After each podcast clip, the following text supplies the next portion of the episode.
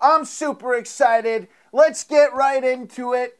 You know my guest, of course you do, because he's been on everything. He was on Just for Laughs, he's been on the Comedy Network, he's been on Jimmy Kimmel, you saw him on Roast Battle, and if you don't know any of that shit, you for sure know him as Squirrely Dan from the hit show Letterkenny. I am so excited and super thankful that he did the show. I really appreciate it, and uh, we're just going to get right into it. Here he is, K. Trevor Wilson.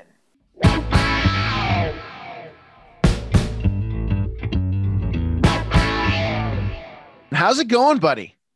Not too bad. How you doing, Jeff? I'm doing well, man. Thank you so much for uh, for being here. I really appreciate you taking the time.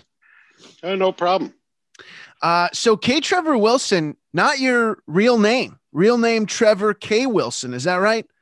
That is that is correct. Yeah, that is and- correct. it's a clever ruse.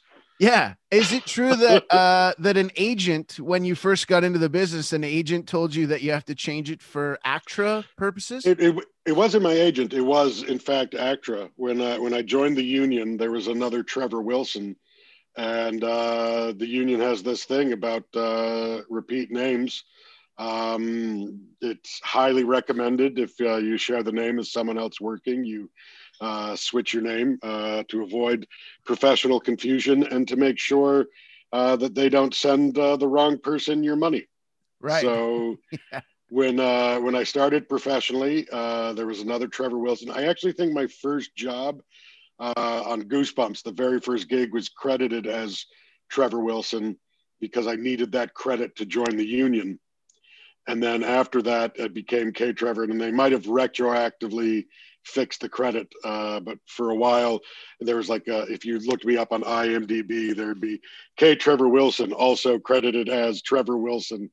Um, yeah, so uh, there was a, another Trevor Wilson who uh, I've never seen him uh, in anything. Uh, I have no idea who he is. Uh, the you only guys thing have he's never ever worked done, together, never crossed never worked together. Oh, oh, oh, and no one uh, I've ever met has worked with this Trevor Wilson either. They, the only thing I know that he's done is prevented me from uh, being myself professionally. So uh, we were tossing around ideas for stage names, and we didn't want to go uh, too far. Uh, you know, we didn't want to go crazy here and, and uh, completely come up with a 100 false name, 100% false name. You know, no Nick Caging it up here. Right. Uh, you know, uh, so uh, we were thinking Trevor K. Wilson, as, as is my actual name, uh, an initial placement. But my agent, uh, Mary Swinton, was like, you know, there's not a lot of front end initials. Uh, it's pretty much like A. Whitney Brown, F. Murray Abraham, and that's it. And uh, maybe we'll take, if you took that middle initial, threw it out front, you got K. Trevor Wilson, you got a unique sounding name. And I was like, yeah, yeah, you know what? I like it. Uh, it- it's, uh, it's different. Uh, people notice it, so we did it, and it accidentally turned out to be because this is a few years before the internet really took off. Uh, so we didn't even think about internet marketing back then. But as it stands right now, I believe I'm the only K. Trevor Wilson on the internet. So uh, you look that up. I'm the only guy showing up. So it, it turned out to be accidentally a pretty good marketing tool because there's a lot of Trevor Wilsons out there. Uh, there was a Trevor Wilson who pitched for the San Francisco Giants back in the 80s. And, you know, uh, I think the kid who played Jeremy in the Jeremy video was a Trevor Wilson. Uh, and there's me. So well, now you're the only K. Trevor Wilson out there, so uh, you've you've stood above the rest. what does the uh, what does the K stand for? it's uh, it's my middle name, uh, Kingsley, which is also my maternal grandfather's name, uh, Oh, Kingsley wow. Scholler. Kingsley. That's a wicked name. It's a good, solid handle. People always ask me why I don't go by it, and I'm like, well, because it's not my real name, and it would just get very confusing. But uh, Kingsley is what it stands for, and uh, it's a family name. Actually, I have a, a second cousin now. My cousin Graham is uh, his firstborn son is Maxwell Kingsley. Uh, so we're keeping the Kingsley tradition going in the family. Kingsley Trevor Wilson sounds like uh, like a prince. You would have had to go into a completely different line of work. So the first time I played the States, uh, everyone assumed I was a black comic based on my name. They thought they thought Kings, Kingsley Trevor Wilson was definitely a black guy. So uh, I was I was playing a club in Myrtle Beach, and uh, the the the club owner was supposed to pick me up from the airport. He actually drove past me twice because, as he said, I was. He said, "I didn't. I didn't look you up. I just hired you based on Matt Davis's recommendation. So I just assumed you were a black dude. So I just drove past the guy who looked like Yukon Cornelius." that, that's awesome, man. Um, so obviously, uh, everyone knows you as uh, uh, Squirrely Dan from from Letterkenny, but uh, that is, you know, that is obviously not where the career started. So you mentioned Goosebumps. Was that your first uh, sort of introduction into the entertainment industry? Uh, yeah, I mean, I got into the business uh, as a child actor. I'm watching my pet rabbit sneak into a bedroom she's not supposed to be in. Get out of there. Uh, it's um, awesome that you have a pet rabbit. Uh, we got two. We got two pet rabbits. Uh, Dorian Beans. They are free roam bunnies, so they just uh, are getting into mischief right now. Um, they just wander anyways, around the house. Yeah, yeah. Oh wow. Are you ever concerned? Like, uh, do you have to check twice before you sit on the couch? Like, check under cushions and shit? They're not that sneaky. Um, they they don't really like the couch all that much. Uh, it's a bit it's a bit too tall. Uh, they really only come up here if they think we're hiding snacks. Ah, uh, yes. Or just uh, when we're not here, they sometimes uh, uh, pretend it's fun. But for the most part, they're, they're actually not big uh, couch rabbits. So the, it's pretty easy to tell where they are. They're usually eating or sleeping in one of three designated spots for that. That's awesome. Um, Sorry, so yeah, we, the, we were talking about the goosebumps. Oh, yeah. So, yeah. Uh, so my first, I think technically my first professional gig was a short film for the Canadian Film Company called Day Pass.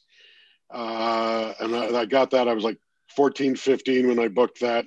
And they all thought I was like in my 20s uh, on set. I remember because when you're a kid actor, your parents legally have to accompany you. So I either had my mom or my dad on set with me. And after like the third day of filming, one of them uh, was one of the producers was chatting with my mom, and uh, she was like, "Well, you know, I think he's enjoying getting the time off school." And they're like, "Oh, uh, what what does he in first, second year university?" And they're like, "She's like, no, no, grade nine. and they were like, "What?" She's like, "Yeah, no, he he just turned 15." And uh, they were like, "Oh, this makes so much sense." We all thought he was like 24 and uh, just got like a Dewey, and that's why you and your husband had to keep bringing him to set. So. they all thought I was some drunk degenerate. Now it turns out I was just a kid. Oh, uh, that's awesome. Then uh, and then yeah, and then my uh, I I had a a role in in the one hour Goosebumps special, The Haunted Mask Part Two, uh, which uh, I was cut out of. Actually, my scene doesn't did not air. Oh I no! A bully uh, push around the main character uh, with uh, two other guys, and uh, the scene got cut. Uh, I'm going to say for timing, uh, for timing reasons, it was just the episode was running long. But but I'm still I'm still named in the credits, and I still get royalty checks for it. I actually actually just got a check. Uh, uh, and part of it was a whopping 98 cents for that uh, in royalties for that particular episode. There you so, go. the gift that keeps on giving they, they've started doing this thing, uh, bless their hearts, at the union where they, they started pooling together all of the residuals until it's a worthwhile number to send out, which I truly appreciate because a few years ago they mailed me a 50 cent check for a Goosebumps episode. And it was like, I think it cost more to post this than you right. actually paid me on this check. Like, what do you even do with a check like that? Like, do, do you cash it or do you rip it up? You, you just keep it around? You wait you wait until yeah you're cashing a bunch of checks and then you slip it in there what's the looks like from the do you have to go to a teller with that or do you just go right to the atm at, at the time i did have to go to the teller for that and uh, they were uh, they were just like is this all right is it true you did a uh, did you do a musical um a musical film about hockey with nelly furtado I did indeed. Uh, I had a very small part in uh, Score, the hockey musical, which came out a few years ago. It uh, debuted at TIFF, and uh, it, it's actually a really pleasant, uh, uh, nice film. It's it's you know good music, great performances. Uh, Noah Reid from Schitt's Creek plays the lead in it. He's uh, a hockey player who's uh, raised by hippies and is a pacifist. Um, yeah, and it also uh, features Nelly Furtado, who's the diehard fan of the fictional team, the Brampton Blades, and I was her. I was essentially her sidekick. I spent two days uh, filming in a, a, hockey arena in the north of the city, sitting next to Nelly Furtado, and I had uh, I was shirtless with uh, the the fake team logo painted on my torso. So two days of uh, hanging out shirtless with Nelly Furtado uh, and she she was a delight. I had a great time uh, working with Nelly. She was a lot of fun. Actually, one of her assistants uh, at the time uh, was a gal I went to high school with, Catherine. So it was really funny. I'm in hair and makeup with Nelly Furtado, and this gal Catherine from my high school walks in. And I'm like, "Hey, holy shit, what are you doing here?" And she's like, "Oh, I, I work for Nelly. what are you doing here?" I'm like, "Oh, I'm the fat guy sitting next to Nelly." So we got to chatting and, and, Nelly hit me up for all the gossip on her assistant. And, uh, uh, no, she's a, a, great gal, really pleasant. Uh, we talked about the Olympics had just happened in Vancouver. So we were talking about that and how she got to go home to Vancouver and perform at the Olympic Village, uh, which uh, she, uh, she said was a real highlight, but, uh, it was a great time. I think Olivia Newton John was also in the movie. Oh, wow. Hawksley Workman was, was in there. Margaret Atwood, uh, had a cameo along with uh, Walter Gretzky and Theo Fleury. Like uh, it's a super duper Canadian movie. Um, yeah, it was just a just a ton of fun. Great group of people, and uh, yeah, Noah and I, it uh, you know, it's really funny because we met on that, and then over the years, the past few years, with Schitt's Creek and, and Letterkenny, sort of having our parallel rises. Uh, Noah and I have been running into each other all over the place at different awards and uh, shows and whatnot. Uh, and it's been great fun seeing his success. He went to high school actually with my little sister, so all these uh, you know six degrees of separation uh, of all these uh, Canadian TV shows. But uh, it's it's been a it's been a blast watching his success and, and being able to sort of have that that parallel ride with him. And uh, yeah, he's a good cat. Actually, last time I ran into him was uh, uh, in the bathroom uh, at the ACC. We were both at the Leafs game, and uh, for some reason, we were both up in the nosebleeds. That's the, if that isn't the perfect uh, picture of Canadian celebrity, I don't know what is. Yeah, yeah, two Canadian minor Canadian celebrities hobnobbing at the urinals in the nosebleed section of the hockey game. That's great, man. So you mentioned getting into the industry uh, quite young. What was it like back then? Um, having to go in for auditions and stuff because obviously you you're like a young you know teenager and it's probably mostly adults and the directors and stuff in the room what was that like to go through that at such a young age for me, I was always in a very weird spot uh, when I started out because um, I was I was always a really big kid. Uh, uh, when I was, you know, 14, 15, I, I was, uh, you know, 5'10, 5'11, uh, probably 220, 230. Uh, and I had this voice, you know, so I was I was legally a kid, but I, you know, it, it was quite often. Like I, I remember when I graduated grade eight, uh, I was out visiting a buddy in Nova Scotia and I met a family friend of theirs and I was talking about graduating and going from uh, big fish, small pond to small fish, big pond. And they were like, what university are you going to? And I was like, oh, high school. Uh,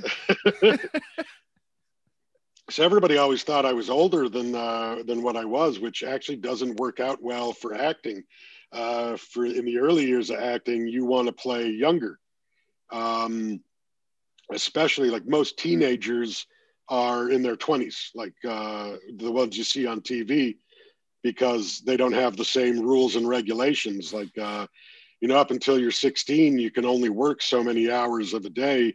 Uh, so they have very strict rules. So when they're bringing in a, a they don't want to hire a 14 year old to play 17 because they can't work a full a full scheduled day. So uh, I, I, I really struggled to get work uh, until I sort of grew into my voice and my frame, like until I was actually old enough to play adults. Like I feel like now I'm really hitting my stride as an actor because my age matches my face and tone.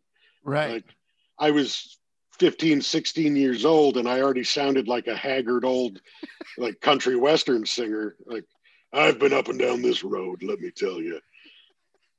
And no one wants to hire that. I remember uh, when I was like 16, I auditioned to play uh, the younger version of a villain in like a science fiction project. And uh, the casting director sat me down and she was like, You're perfect. You're perfect to play the adult version of this character. You just nailed the audition. She goes, But I can't use you for the adult version of the character because you're 16. And I can't use you for the teenage version of the character because you don't seem 16. So I just let you know you were great, but there's no way in hell you're getting this job. And oh, it's like, oh, I, I, appreciate the honesty, but at the same time, maybe lie to me a bit. Yeah. Uh, yeah. Let me down a little easier. And, uh, like, and then that was a struggle of being a kid actor, and especially when I started growing facial hair. Uh, you know, I had a I had a full beard by the time I was 17, so that just aged me out even more. And uh, wow. I'd shave my my face for auditions and then grow it back. And you know, any role I got, I was I was frankly happy to get. And I always got roles I never thought I was going to get. Like, you know, I got cast as a pitcher on a TV show, and I remember going into the audition, and everyone else looked like they played baseball, and uh, you know, I looked like. I look at, you know, on, on, my best day, the only athlete you could compare me to is like Chuck Knoblauch or Kirby Puckett. Like, I was definitely a John Kruk type. Right. Uh, John yeah. Kruk type. So I was, I was, I was really pleased when they hired me to play a, a pitcher. I was like, sure, I'll be an athlete. Why not? And you know, I didn't have to do any athletics. I just had to put on a baseball uniform, walk across the field, and go. I don't know where Davy is. You know, that was it. That was the extent of my role. Funny thing is, that was an episode of a TV show called Twice in a Lifetime and uh, uh, so it was always like someone had to go someone would always have a near death experience and then an angel would take them back into the past to fix something that happened so oh i know uh, that I, show yeah is that I, what the so british I, the british lady was like the angel or something no that was um the british lady was uh touched by an angel but it was oh, that, similar yeah. i think it was the same producers similar concept so I did like an episode in the first season of that. So I was in the flashbacks. So this was supposed to be like the 1960s or 70s. But uh, the guy who played the grown up version of my character in the present was um, uh, Frank McAnulty, who later on was my sketch teacher at, uh, at Humber College. Uh, and it was really funny that uh, like we, we played the same character on the same episode of the show. And then years later, he was my teacher. The funny thing was, uh, Frank uh, was a good foot shorter than me uh, when I was 16. Uh, oh, wow. so the magic of film, you wouldn't know that, but uh, it, it, was always funny. Apparently, my character shrunk by a good foot uh, from the 1970s to the 1990s when we filmed that. That's great, man. Um, so in the uh, in the early days, like probably nobody who's been in acting would know how um, sometimes awkward and uncomfortable uh, an audition can be. Is there a, a, a, moment you remember from sort of the early days of auditioning that you were just like, I, I can't even believe I'm doing this in this room in front of these people right now? Uh, I had one audition that uh, I will never forget. Um, it was uh, I think it was like a honeycombs ad. It was a cereal spot. Uh, and I got uh, my agent sent me to, to Powerhouse Casting in Toronto to uh, to audition for this spot, and I got there, and I was the oldest. Like there's there's parents and kids and me, and like you take the parents out of the equation, and I'm the oldest person in the room by a good five, six years. Like, uh, I, you know, I, am a teenager. Everyone else looks to be about nine or ten.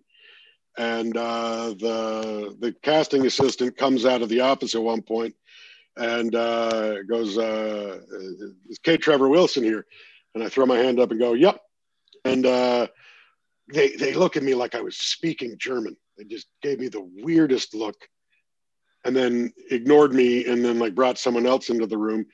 They came out a little while later, and again, K. Trevor Wilson here. Uh, yep, and like same look, like you know, like like my face is on fire. Just this incredulous look from this person, and they ignore me, bring someone else in, and then a little while later they come out again. And they're like, "Okay, final call. Seriously, is K. Trevor Wilson here?" And I'm like, "I'm K. Trevor Wilson. Like, that's my photo in the stack on the file there. Like, it's me."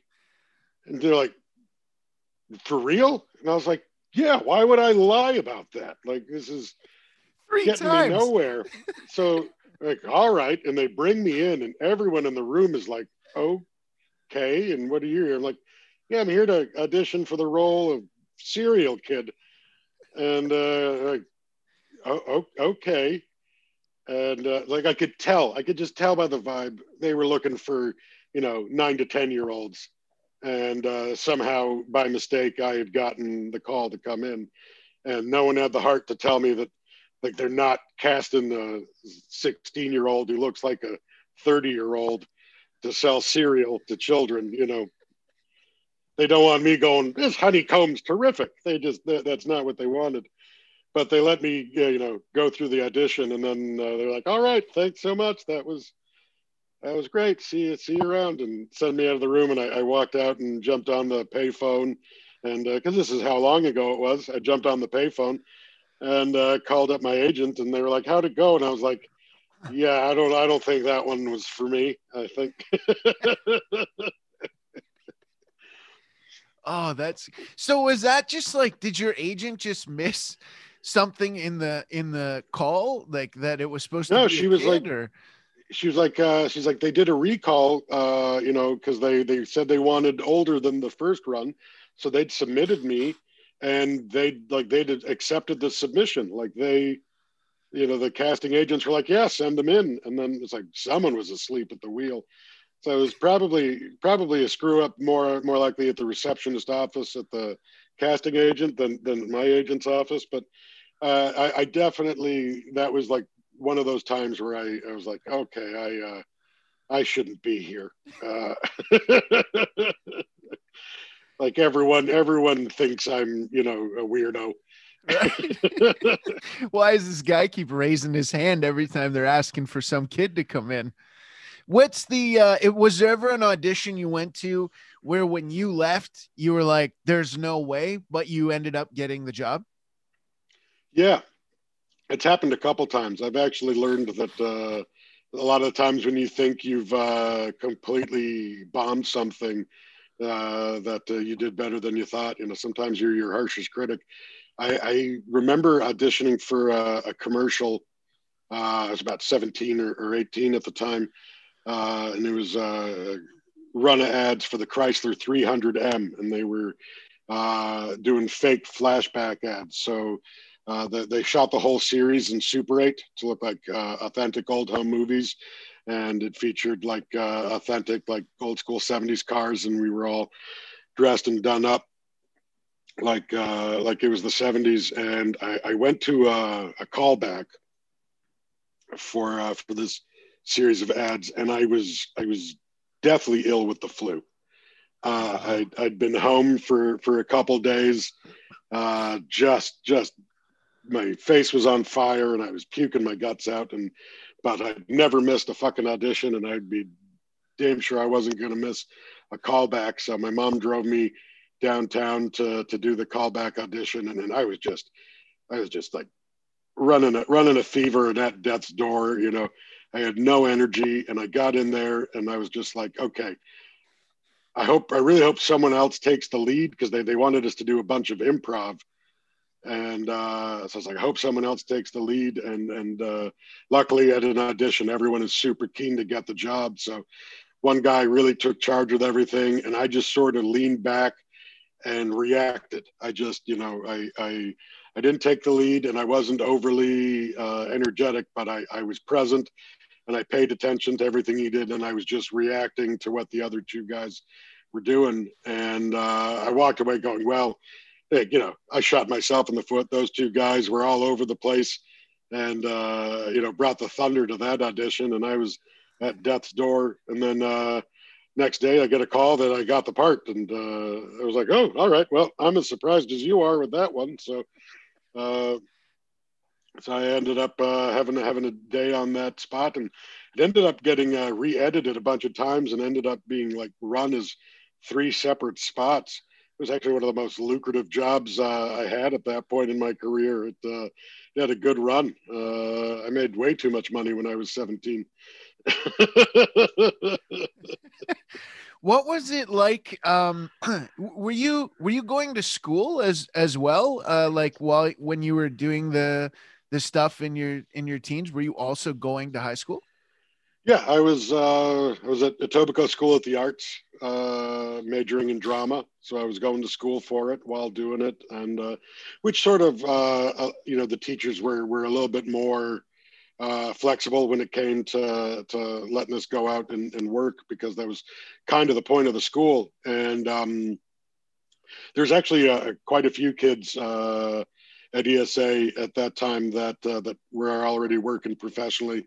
So uh, there, there was a bunch of us that we'd, we'd bump into each other at auditions and uh, we'd sometimes be up for the same things. But actually, one of my good buddies in high school is my buddy Amos Crawley and when we started in ninth grade, he was already he already had quite the resume, and he'd already, he was uh, uh, in Billy Madison. He was one of Billy's high school buddies. He was oh, the wow. guy who had the line about uh, I had a case of loser denial once until the lacrosse team shoved a parking cone up my ass. That was uh, that's him. Yeah, so uh, so the school was actually pretty good about uh, you know uh, giving us time as long as we didn't miss too many classes and and uh, and, and too much study.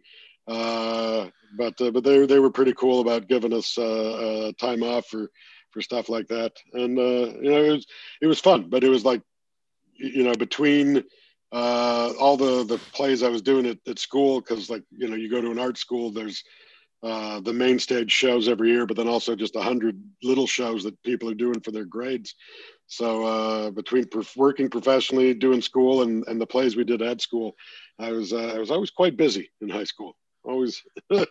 Yeah that's awesome. Uh, so in in going to that high school did you did you still have to take like math science all that kind of stuff or oh, was yeah. it solely no oh, okay so you still had to do that no we, we still had all of the other classes but the, the difference was every day we had a class in our majors so uh, i think there were five majors you could have so uh, drama uh, musical theater uh, straight up music, um, which was like band uh, stuff like that. So I majored in drama, and uh, over the years I took a couple minors, which you do like half a year uh, minoring in one of the other arts. So uh, I did visual arts and, and music theater as minors uh, over the years, but uh, yeah, you have every other class. You know, uh, you know all your sciences, all your social studies, social sciences. You know, geography, I had law, took a law course in high school.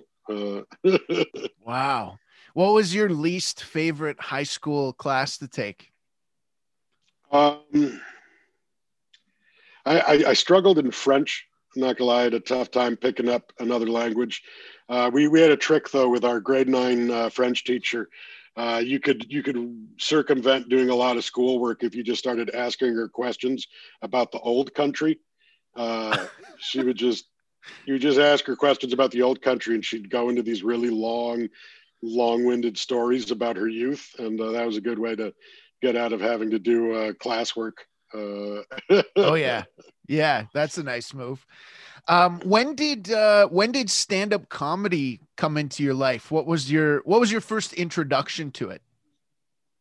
You know i'd always loved it as a kid. Uh, i grew up uh, you know when we were kids, there was lots of stand up on TV. Like I remember Arts and A and E had like Evening at the Improv and Comedy on the Road, and uh, you know there were still reruns of Bizarre on, uh, you know, uh, just for laughs. So there was always a lot of stand up on TV, and uh, growing up, I'd always been a, a, fan of it. I think you know I'd I'd rent Eddie Murphy's Raw or Delirious from Sax Video and and watch them all weekend and memorize them and then perform them for my friends at school. And uh, uh, I think grade nine, I auditioned for the talent show to do stand up, but then the talent show got canceled that year for some reason. I, I can't remember exactly what happened. Uh, but uh, my first real uh, stand up set was um, my first year at uh, Humber College, taking the comedy writing and performance. And uh, probably September of that year. Uh, a bunch of us uh, called out to the Ajax Yuk Yuk's because it was easier to get on stage in Ajax. It's like uh, at best, if you got in good with Jack Norman, the best you could do is once a month at the downtown club, but you could do every two weeks at the Ajax club. So we would all pilgrimage out to Ajax on Tuesdays or Wednesdays, whenever open mic night was. And uh, so my first set was uh, Ajax Yuk Yuk's open mic night. I believe uh, uh, who was on that show? It might have been Tim Nutt hosting with Martha Chaves uh, headlining, or I, I, I, remember Mark Trinidad was at my first show. So wow. Trinidad might have been emceeing.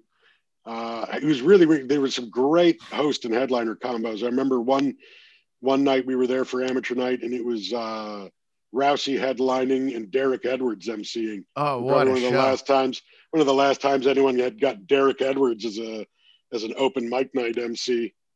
Uh, yeah. Yeah, but it was uh yeah no, that was that was that was my first set. I remember I bombed horribly. I had two jokes that worked, and one of them was a joke about how poorly I was doing. yep.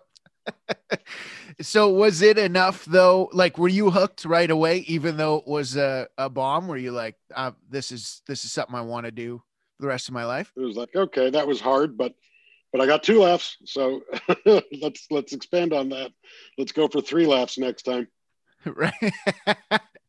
and did it become uh did it become a, a regular thing? Like, were you able to start getting up every couple weeks at the at the Ajax Club from the very beginning? Yeah, we would always call in, like, because uh, they would do like the morning call in, and then you call in after lunch to find out if you got in on the morning call in. So we would all, we would all go to the payphones outside of the campus bar, and the comics would line up, and we'd all put a quarter in, and you, you try to sign yourself up and maybe a buddy, but uh, mostly yourself and uh, and then we'd all call back. One of us would call back at lunch and read back the list. So uh, uh, you, no matter how many of us got on, we'd all sort of carpool out together to uh, support each other, and also to see you know if, if someone no showed, which occasionally happened, someone right. would sign up for amateur night and then chicken out. Uh, and then you jump on, and uh, you know Steve, who ran the Ajax Club, was always a great guy so uh, uh, it was a lot of fun, and then we'd all hang out and then go for drinks with the comics afterwards, which is where the real education started. yeah, absolutely. Yeah, those late night uh, comic talks over some drinks. That's that's a uh, that's a schooling like no other. Uh, yeah, that's, you, that's where you learn the real lessons. yeah, yeah, absolutely. Uh, that's where Mike Wilmot gets drunk and tells you, you got to wear pants. What are you doing wearing shorts on stage? You got to wear pants. You, you, they don't ask for much in this business, but at least dress like you have a job. yeah, that's so awesome. Were you wearing shorts in the early uh in the early going? Oh, you know what? I, I made a lot of mistakes. Uh, Mike really likes to my clothes. Uh, if I wear a funny T-shirt, he'll be like, "The shirt should never be funnier than the act." Just remember that, K Trev you gotta you want him to laugh at the act, not the shirt. Classic nuggets of of wisdom from Mike Wilmot. I love it. Uh, do you remember? He busted my balls so hard once for eating a burger right before I went on stage. I hadn't really? eaten all day. We were at uh, Joanna's show out on the, the East End at the Eaton House, and uh, I, I, ordered a burger. wolfed it down. And Mike's watching me eat this burger. He's like, "Are, are you going on stage after this? What, what, what are you doing? Eating a whole sandwich? What do you think you're Frank Sinatra? Eating a whole sandwich before you go on stage?" And so I go up, I do my bit, and Mike gets on. Mike gets brought up after me. He's like, "It still smells like K Trev's hamburger on the microphone." What is this? He thinks he's Frank Sinatra. He goes, you know, Frank Sinatra. We need a full meal in between each show. And uh, if he couldn't hit the high notes on the second show, he'd blame the soup. Anyways, that's my story for the night.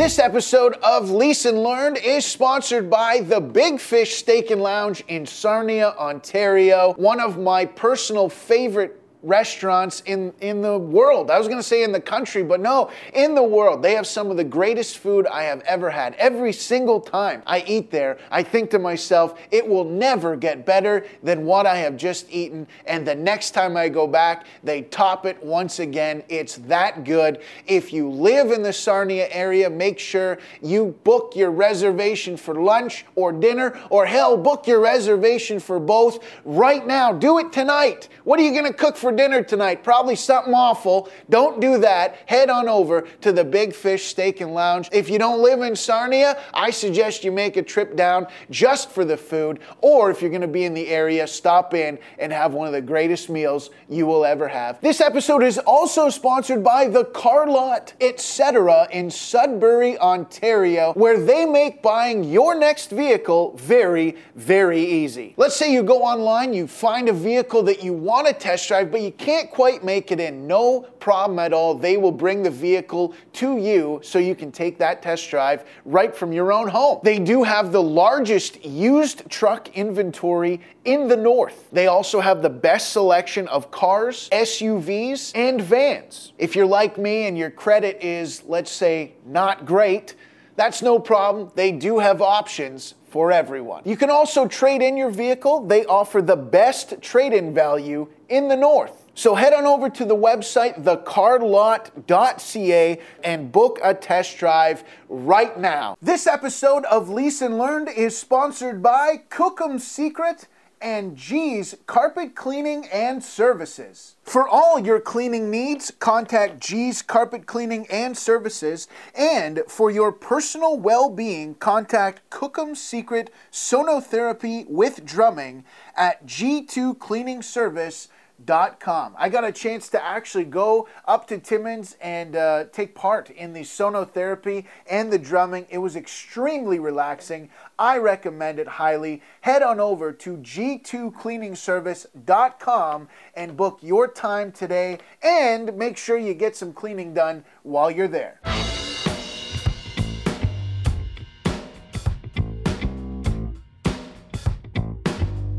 Do you remember what was the first uh like paid gig you had in in stand up?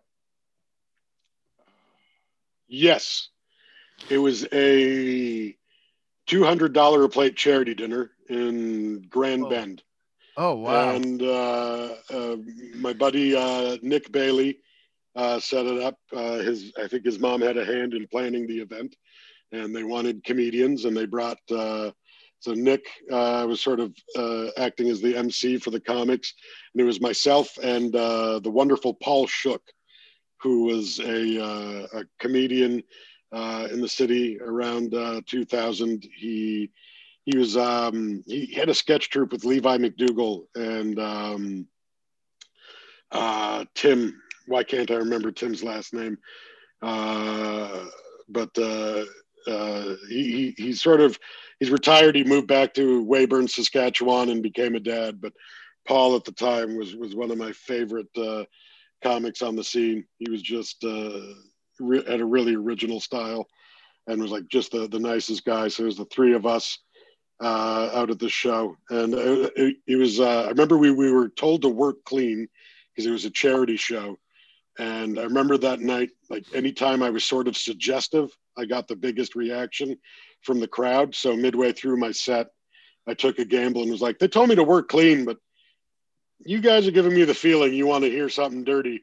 And the audience was like, yeah. And I was like, all right, I'm going to tell some dirty jokes. So uh, the, probably the first time I went against the request of the uh, of the client, but uh, it, it it worked out in my favor. The crowd wanted the uh, the dirty joke. I told a story about my balls falling out of my shorts uh, while I was rocking out on stage to a friend's band, and uh, I just remember someone's grandma in the front row bent over, slapping her table laughing so hard. And I was like, okay, okay, they wanted the dirty stuff tonight. They, grandma wanted the dirty stuff in Grand Bend. So yeah, that, that's always that's always the gauge is if you see the grandma slapping the table, you know you're doing something right. uh, so once you did that first paid gig, um, was it uh, was it pretty much from there uh, stand up sort of full time or were you still doing acting? Was it kind of 50 50? I spent a lot of time doing a bunch of things okay and nothing really great. Uh, you know, when I started out, I already had the acting career going, so I was trying to keep that going. And then I was trying to launch a stand up career. And I also had a sketch troupe for over 10 years called Smell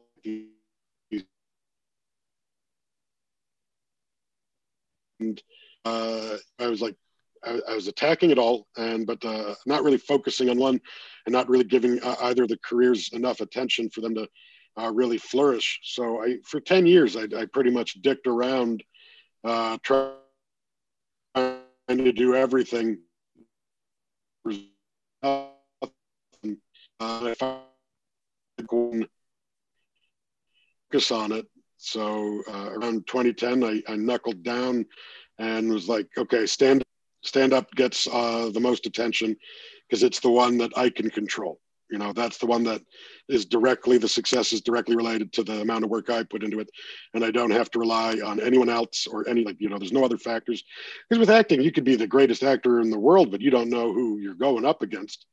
Uh, right. You know, there's like, you know, you don't know if you're the right you don't know what the casting director what they're picturing in their head for what this character looks like you know how this character sounds what this character feels you know you go in there and guess and, and you hope that either you do something that makes them change their mind or you do the exact thing that they were looking for. But it's a guessing game uh, that you, that you got to figure out. And uh, you know there's there's so many factors. I mean the sketch troupe it's you know all the guys have to be just as motivated as you. They have to be willing to put in the work and and and there's no money in sketch let's be honest. Like uh, until you hit you know unless unless you get a tv deal there's there's really no money in sketch. So you're not paying your rent off of it. And so stand up i could control.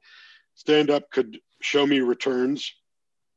And uh, i i focused uh, all my energy into that. And uh, you know it paid off. Because it was like 2011, I got my first festival. I got Winnipeg. Uh, Laura uh, saw me doing Boyd Banks's show at the Underground, and uh, I did 15 minutes on uh, going to a swingers club, and and uh, based on that, uh, Laura reached out to me and, and, had me send some tape and submitted me for Winnipeg and got me hired there, and you know finagled my way into a uh, a JFL edition for the first time in, in 2011, and then uh, second time in 2012, which uh, got me into the homegrown competition that year, and and uh, I won that, which led to me doing JFL 42, which uh, led to me opening for Patton Oswalt and uh, Louis C.K. and then after that, people started returning my messages. Um, people started getting back to me. I think for 10 years, I'd been twice a year I would email every club in the country trying to get work. And uh, finally in 2012, they started responding. So you mentioned the homegrown, uh, the homegrown competition at, at, Just for Laughs. Was that kind of your first sort of big break? Well, I mean, I, you know, I, I always consider Winnipeg uh, the first, you know, that sort of led to Just for Laughs because that, that was my first TV. That was my first experience uh, you know, doing my st- doing a stand up set on television. So I'd, I'd, have to say that was like, that, you know, I want to give credit where credit's due. Winnipeg was was like the first big break, uh, and I think that really opened the doors. And then, but just for laughs, you know, again, it's a whole other ball game out there. Uh, you know, and when I did it, everyone told me not to expect much. You know, it's not the the 80s or the 90s anymore. People aren't getting their development deals. Uh, you know, no one's getting their agent at JFL anymore, uh, which is actually not true. I uh, I got uh, both my first agents at uh, APA. Uh, I met at Just for Laughs, and my second American agents at CAA. I met at Just for Laughs. Uh, I met the guys from New Metric at Just for Laughs. They approached me about writing a TV show based on my stand-up, and um, in the process of developing that project with them, uh, they brought me into audition for a little show called Letterkenny. So, uh, and then that led Just for Laughs got me roast battles uh, right. which got me which got me American TV. Uh, through roast battles, I met Jimmy Kimmel, which got me my first uh, late night appearance. Like uh, a lot of a lot of the the big milestones in my career have hit because uh, of Just for Laughs. So if anyone ever tells you that nothing good ever happens at Just for Laughs, that nothing good ever happened for them, doesn't mean it's going to hold true for you. right which is a great point, right? Because a lot of people will go and do stuff like that. Nothing happens for them. So they start talking shit about, uh, you know, oh, and nothing happens there. It's not the same. But yeah, I mean, it's all about opportunity and, and how you, uh, look at it and how you perform. The roast battle, I'm curious for the roast battle, was that something that you were, um, comfortable doing like were you were you doing a lot of roasts at the time uh or or was it were you more picked for that because you were a really good uh, writer and performer you know i was definitely out of my element uh doing the roasting you know i'm a long form storyteller guy not so much a, a setup uh punchline kind of guy uh but I, I had had a good track record and they were looking for you know recognizable Canadian acts to sort of fit into this format, and also guys who had the the freedom in their schedule at Just for Laughs to to do the shows. Right. So you know, I had I had um, just I, I had just enough booked that I I was available to do this run and, and, take advantage of this opportunity. But it was definitely out of my element. But I'm a guy who's always wanted to be the most well-rounded comic I could be. You know, it's uh, I don't want to be known as like you know I want to be the best clean guy or the best dirty guy. I want to be able to do dirty and clean. You know, I want to I want to be able to do uh, roast. I also want to be able to do stories. You know, I want to try my hand at all the different types. I want to do sketch. I want to do improv. You know, I want to say that I've I've uh, dipped my toes in all of them and and uh, came out okay. So uh, this new challenge was like, well, I, I got to do it. I got to do it because I've never done it before, and um, I was actually talking to my fiance about this uh, a couple days ago, we were talking about just uh, uh, when, when you change your your outlook on life. When you, you know, it's, it's not so much that you you you, you think small, but you when you when, when you don't hang your self worth on on uh, the achievement of impossible goals. You know, there's some people who are like, you know, I'll be happy when I get this, and then when I get this, I'll get this, I'll get this, be more that. If you're not, if you enjoy the journey, uh, you're not gonna, you're not gonna be satisfied at the end. So uh, I said, you know, for for years, my my philosophy with my career has always been, instead of setting some goals like I want to do a movie or I want to do this or I want to do that, it's uh, I, I every year I try to do something I've never done before. Every year I try to add something to the career that wasn't there the year before. Um, you know, whether that's a role on a TV show or or uh, just playing uh, a club or a market uh, I've, I've never been in. It's just, uh, you know, I just find like rather than being like, I'm only going to be happy if I do this, like every year add something different. Every year add something new. And, and eventually it snowballs and you're adding two, three, four new things a year because the opportunities keep coming because you're open to the opportunity. And uh, that's definitely what roast battles was. Like, I, I, I, don't know if I can do this, but I'm for damn sure going to find out. And uh, turns out uh, I have a knack for being horrendous to strangers. Um, like that was the weirdest part about roast battles is so many of these people i was meeting them for the very first time like the day of and uh I, I, you know I look them up online. Like they they tell me who I'm roasting. to Google them and watch their stuff and and find out any information. And you know, I'd walk around uh, the parties at uh, JFL and ask for gossip on people. And and American comics are vicious. Like I'd be like, what are people making fun of Sarah Tiana for? And I, I asked Ari. He was like, I think she got catfished by a guy pretending to be a soldier. Uh, so you can make fun of her for that. And I'm like, no, that's a heartbreaking story. I can't believe you wow. tell me to make fun of someone for that. That's so sad. Uh, but uh, wow. uh, so so I'd, I'd have to find things out about these people. I'd have to make fun of them. I'd have to, you know, and then you'd have to have backup jokes too in case you went into a tiebreaker. And uh, yeah, it was it was a learning experience. And uh, you know, I, I'd uh, I had good sounding boards though. I, uh, I had an uh, open message thread. Uh, most of the times I've done roast battles, I've had a message thread going with Hunter Collins and Tyler Morrison, uh, who oh, I consider two very top notch roast roast writers in Canada. And I would uh, bounce my jokes off of them, and they would offer up uh, suggestions to me. And they were they were definitely a good tool to use in the the utility belt. it's good to have a sounding board. Uh, and it was funny by, by like the second time I did it when we did the because the first time I did it was the untelevised uh, version where they were testing the format. It was the Jeff Ross uh, Roast Masters Invitational, which was uh, how it was presented at Just for Laughs. And the first year it was won by Jimmy Carr. And uh, we were really building. I made it to the semifinals before I lost to Matt Broussard, who's known for his uh, Monday Punday website. And Matt's a really great writer but uh, he beat me in the semifinals, knocking me out. But uh, we were building to this wonderful Cinderella story of the local Canadian boy going up against the the hardcore British juggernaut that is uh, Jimmy Carr, and it didn't happen. And then uh, came back the next year, uh, and they, they did the televised version of the roast battles, and I made it to the uh, semifinals again, being knocked out by Mike Lawrence and then Earl Skakel.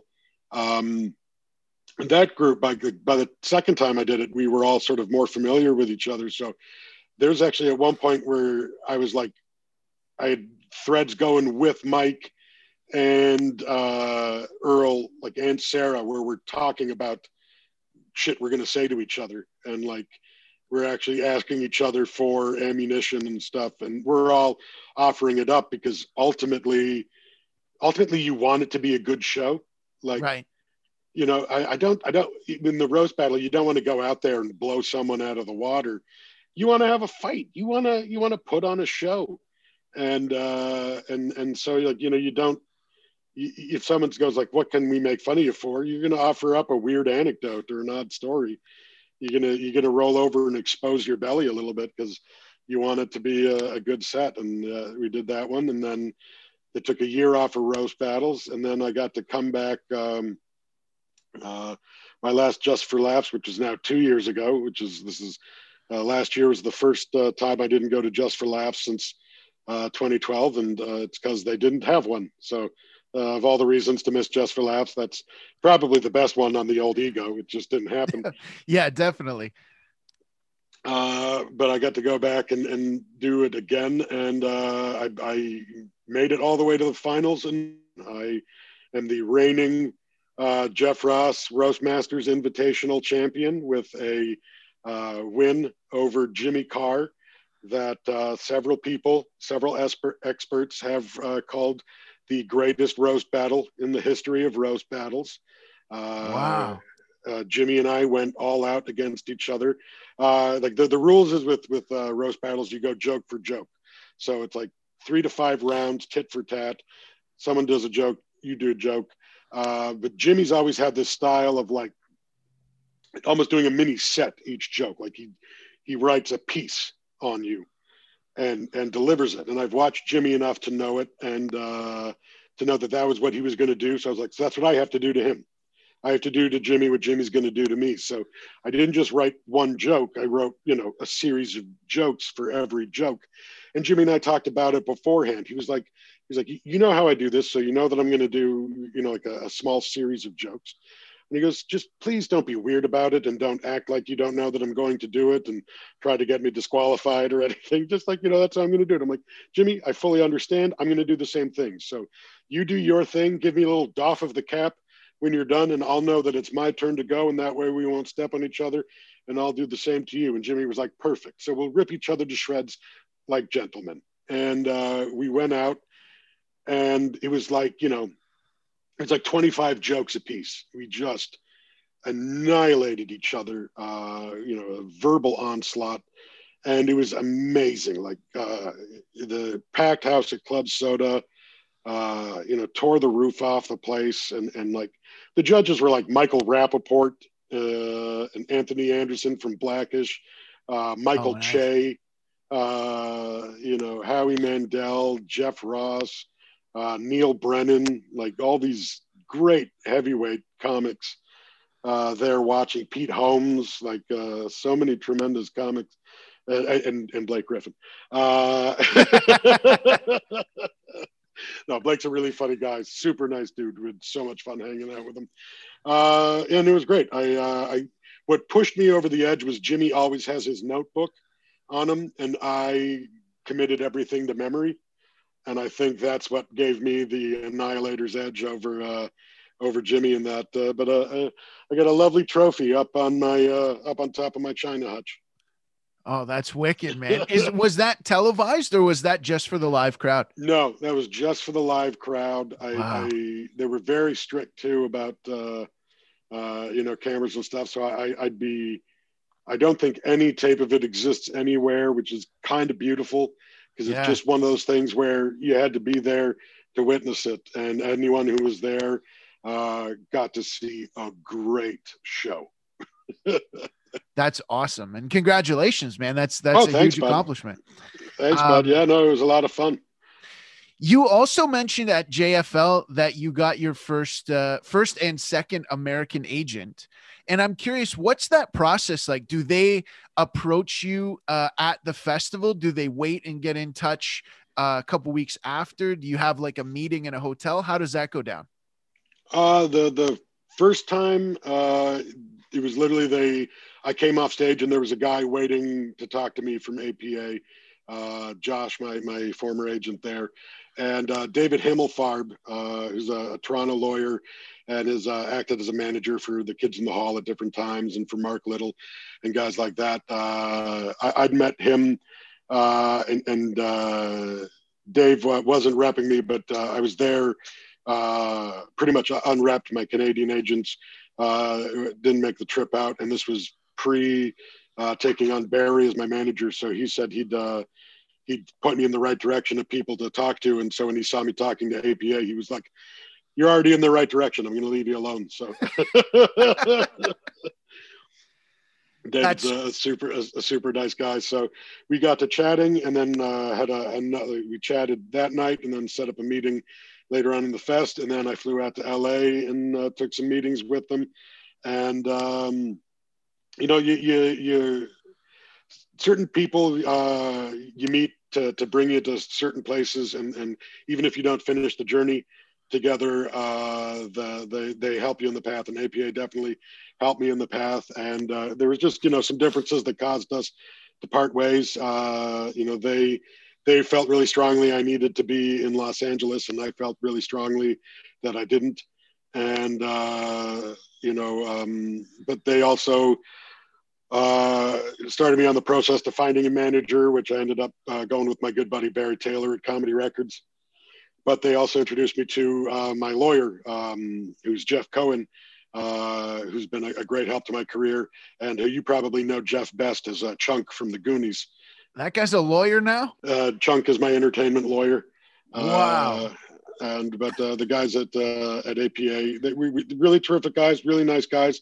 We just had a, a couple different opinions, and then uh, the the second agents actually, uh, my manager Barry was working with CAA with uh, another client uh, of Comedy Records and theirs, and they got to chatting, and they showed interest in me, and they they had they saw a way to to help my career without uh, forcing me uh, to move. Um, and it just uh, uh, fit better into the plan that I had for what I wanted to do with my career, and uh, I, I, made the switch. And uh, they've been terrific. CAA is my my team there is is a top notch group, and they really know what they're doing. And it's like it's nuts because like you go to their office and they have they had the I was at their office last January for some meetings, and they have the Beatles drums from the Ed Sullivan Show in the lobby of their oh. building on display, and you're like, this is like crazy powerful Hollywood people,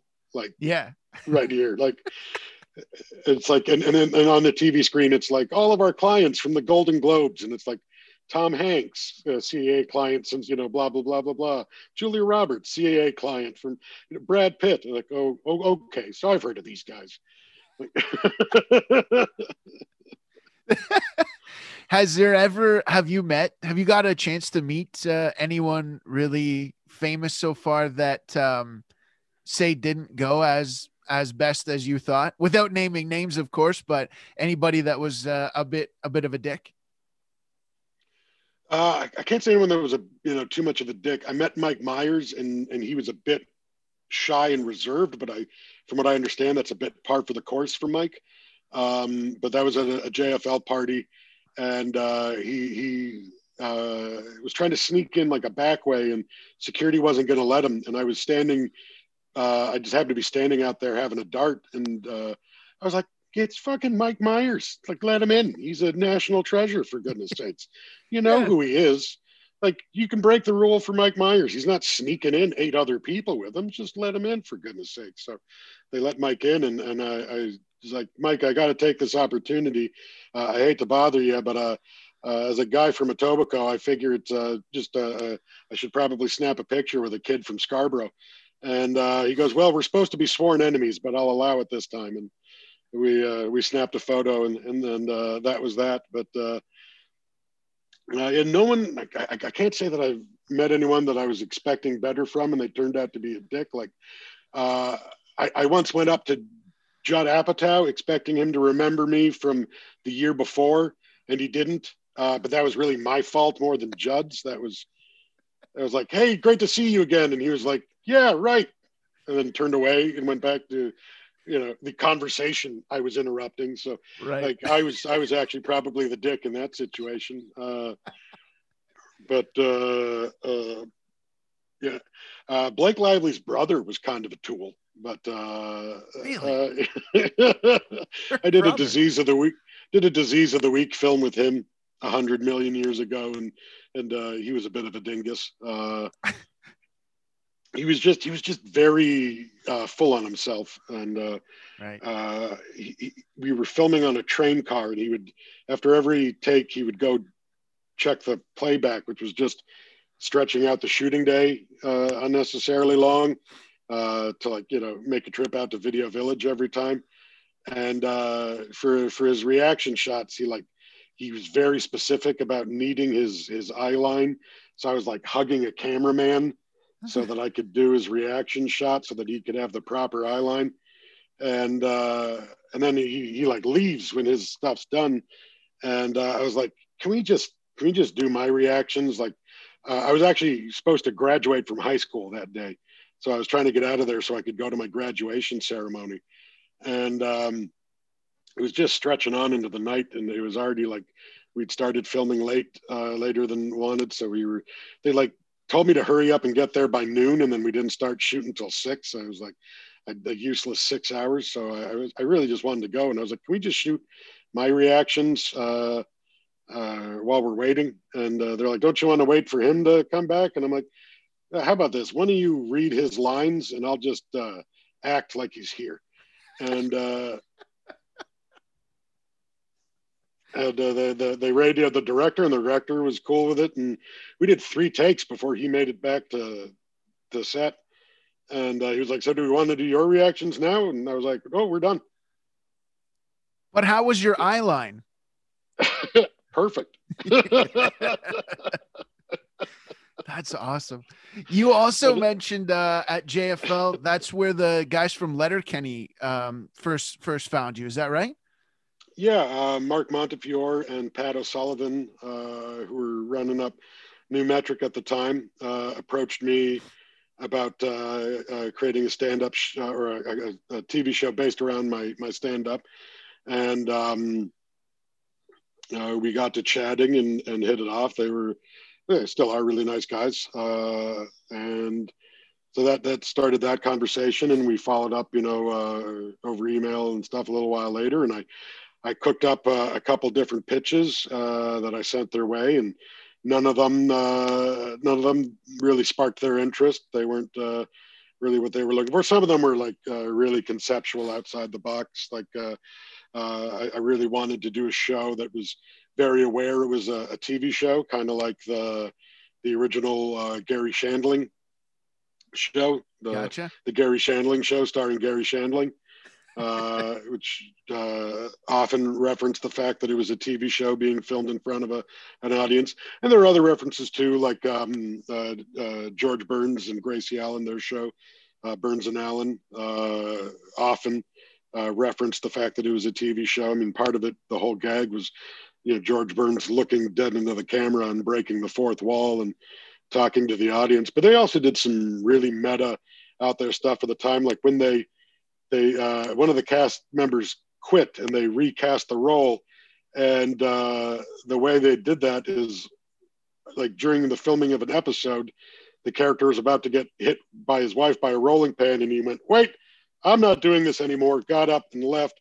And the new actor came in sat down and got hit by the rolling pin and that's how they that's how they signified the changeover in casting by actually doing it right in front of the audience at a taping one day Oh wow! Uh, so, so I wanted to do a show like that, a show that was very aware it was a TV show, and um, for a lot of reasons, they decided to to pass on it. But uh, that started, uh, you know, that started the conversations and put me definitely in their head. And and uh, I know uh, now that they and Bell uh, highly recommended me for for Letterkenny, which you know, helped me get the job.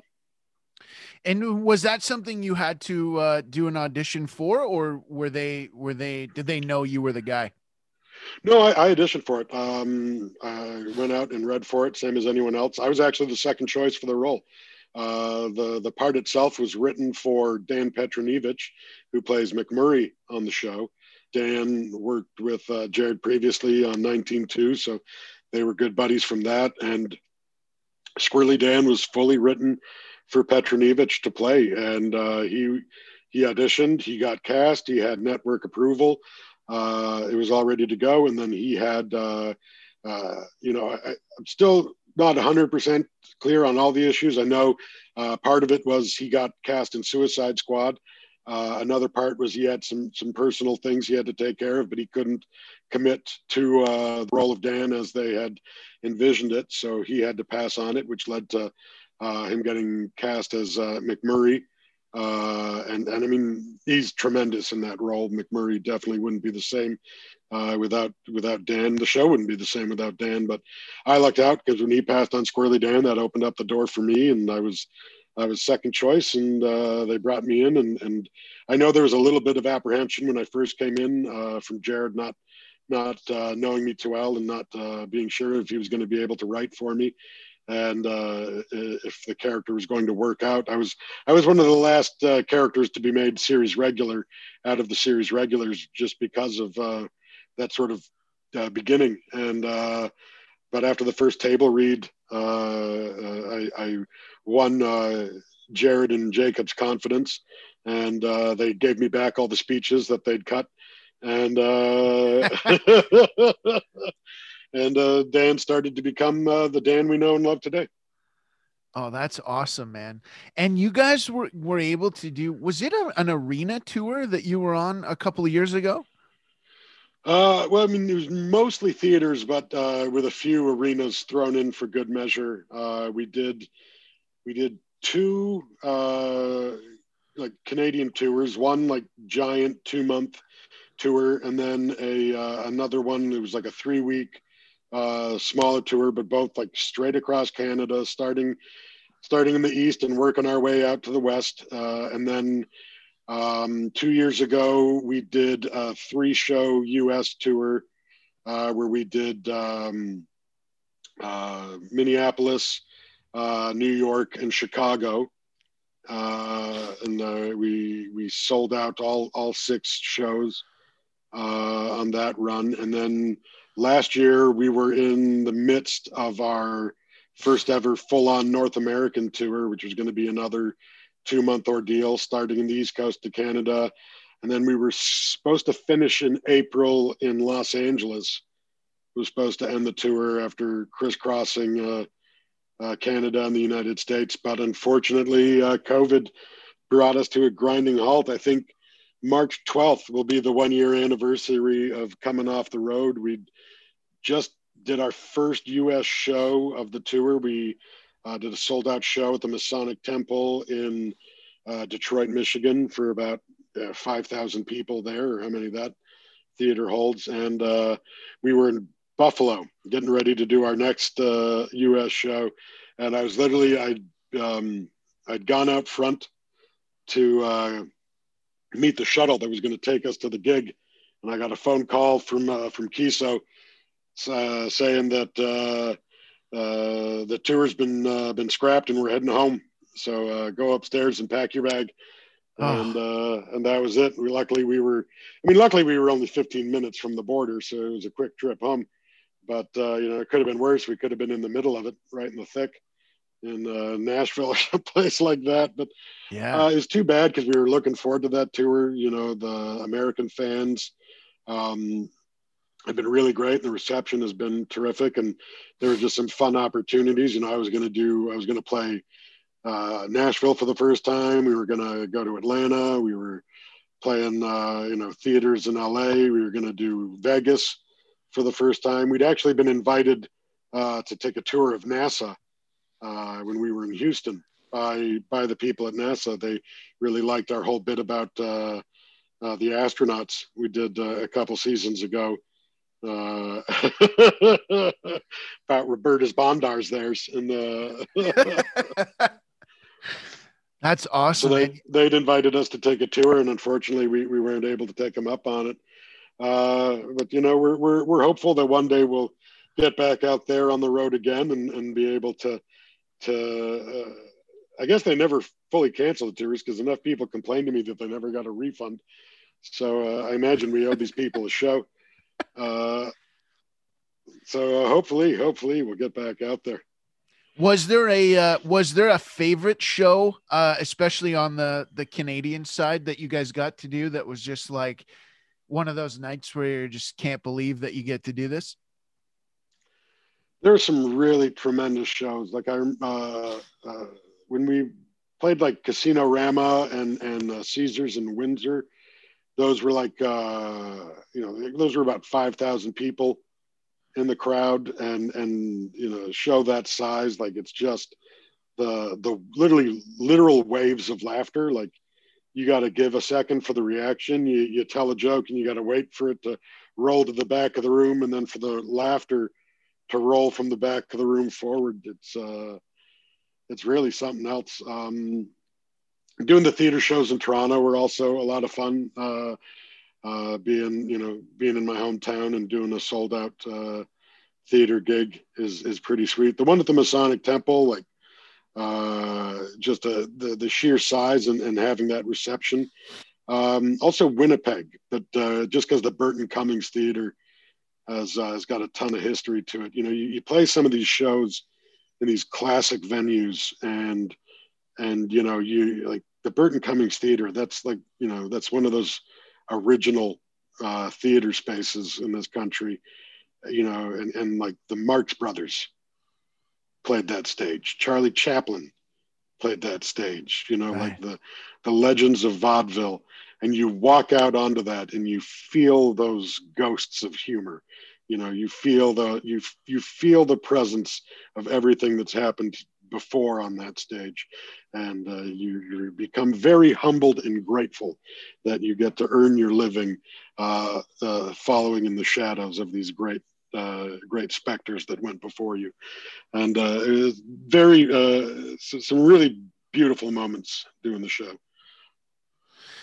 That's awesome, man. I, I remember last year we, on like before everything shut down, I was in uh, Illinois doing doing some shows, and as soon as they found out we were Canadian, for the rest of the night, our our uh, there was these two guys that asked nothing but Letterkenny questions, and then could not like refused to believe that I knew you personally.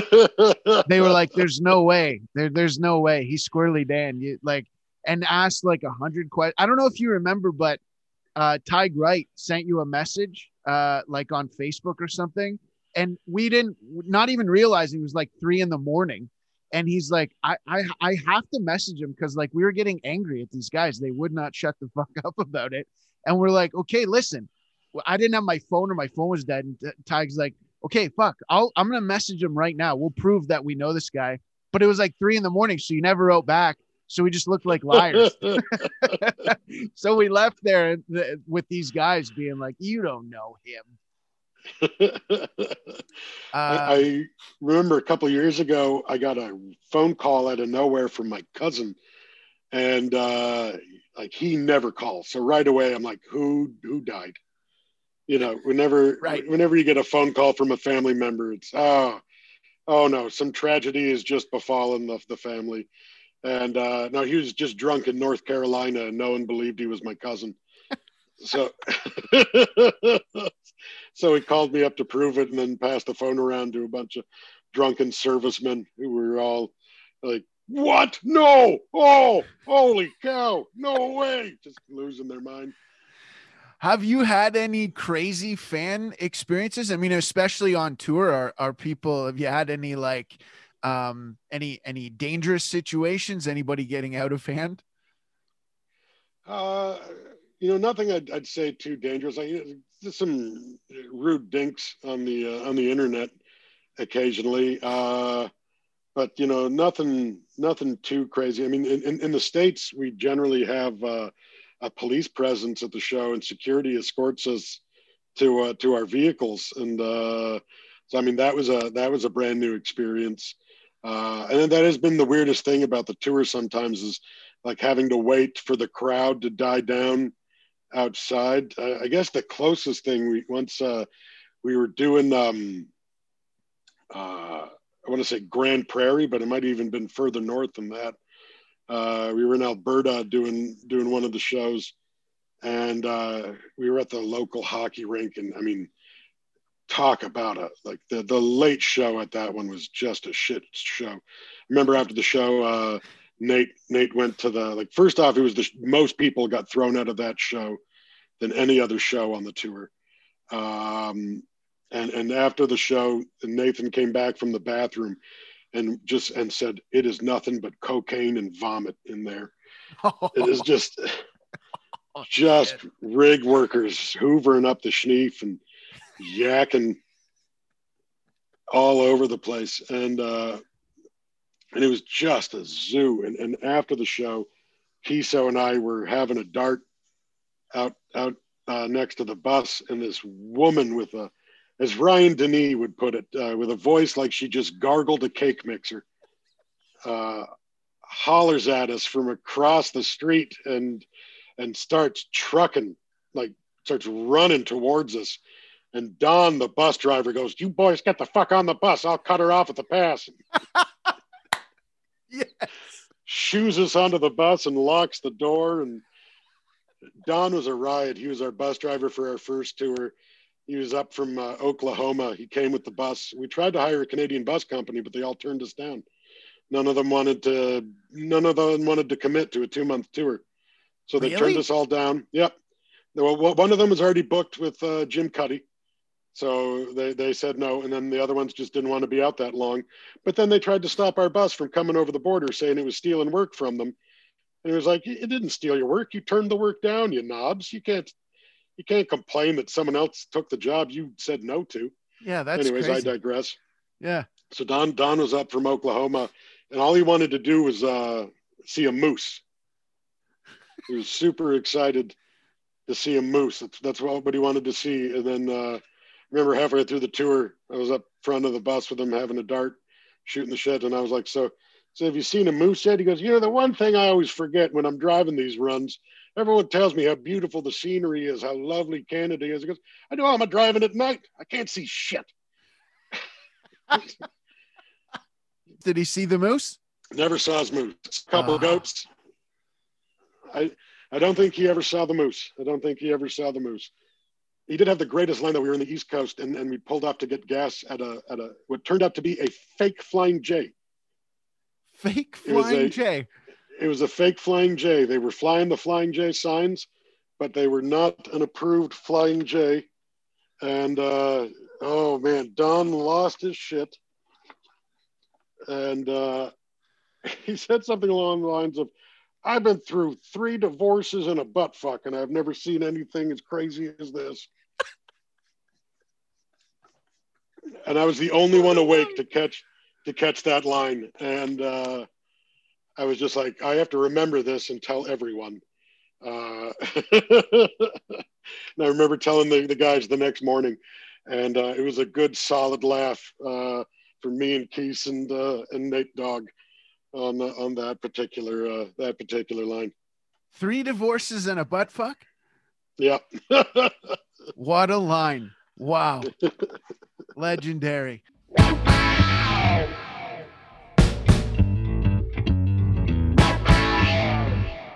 I have to say a huge thank you to K. Trevor Wilson for uh, for doing this show, for taking the time um, to, to be here and to do this. I really, really appreciate it. And uh, give him a follow. He's the only K. Trevor Wilson on the internet. So if you want to follow him, see where he's going to be, uh, as soon as live shows come back, make sure you go and see him do stand up live. One of the best you will ever see. Thank you so much to K. Trevor Wilson for doing this. Thank you to you guys for being here. Thank you for listening. Thank you for watching on our YouTube channel, The Jeff Leeson Show. It would be great if you'd go ahead and subscribe. That way you know when these come out. You, you, you subscribe, you click the bell or the notification thing, and then you know when a new video has come out. I, that way I don't have to tell you and bother you like some kind of asshole. So go ahead, do that. Thank you for listening. Uh, we are this podcast is available everywhere that you get your podcasts, unless it's in a place where this is not, in which case it's not everywhere you get your podcast, and maybe you get your podcast in a fucked up place. You ever think of that? Huh? Maybe it's not my fault. Anyways. Thank you for being here. Thank you for listening. Thank you for watching. Thank you for all the support. And I hope to see you next week.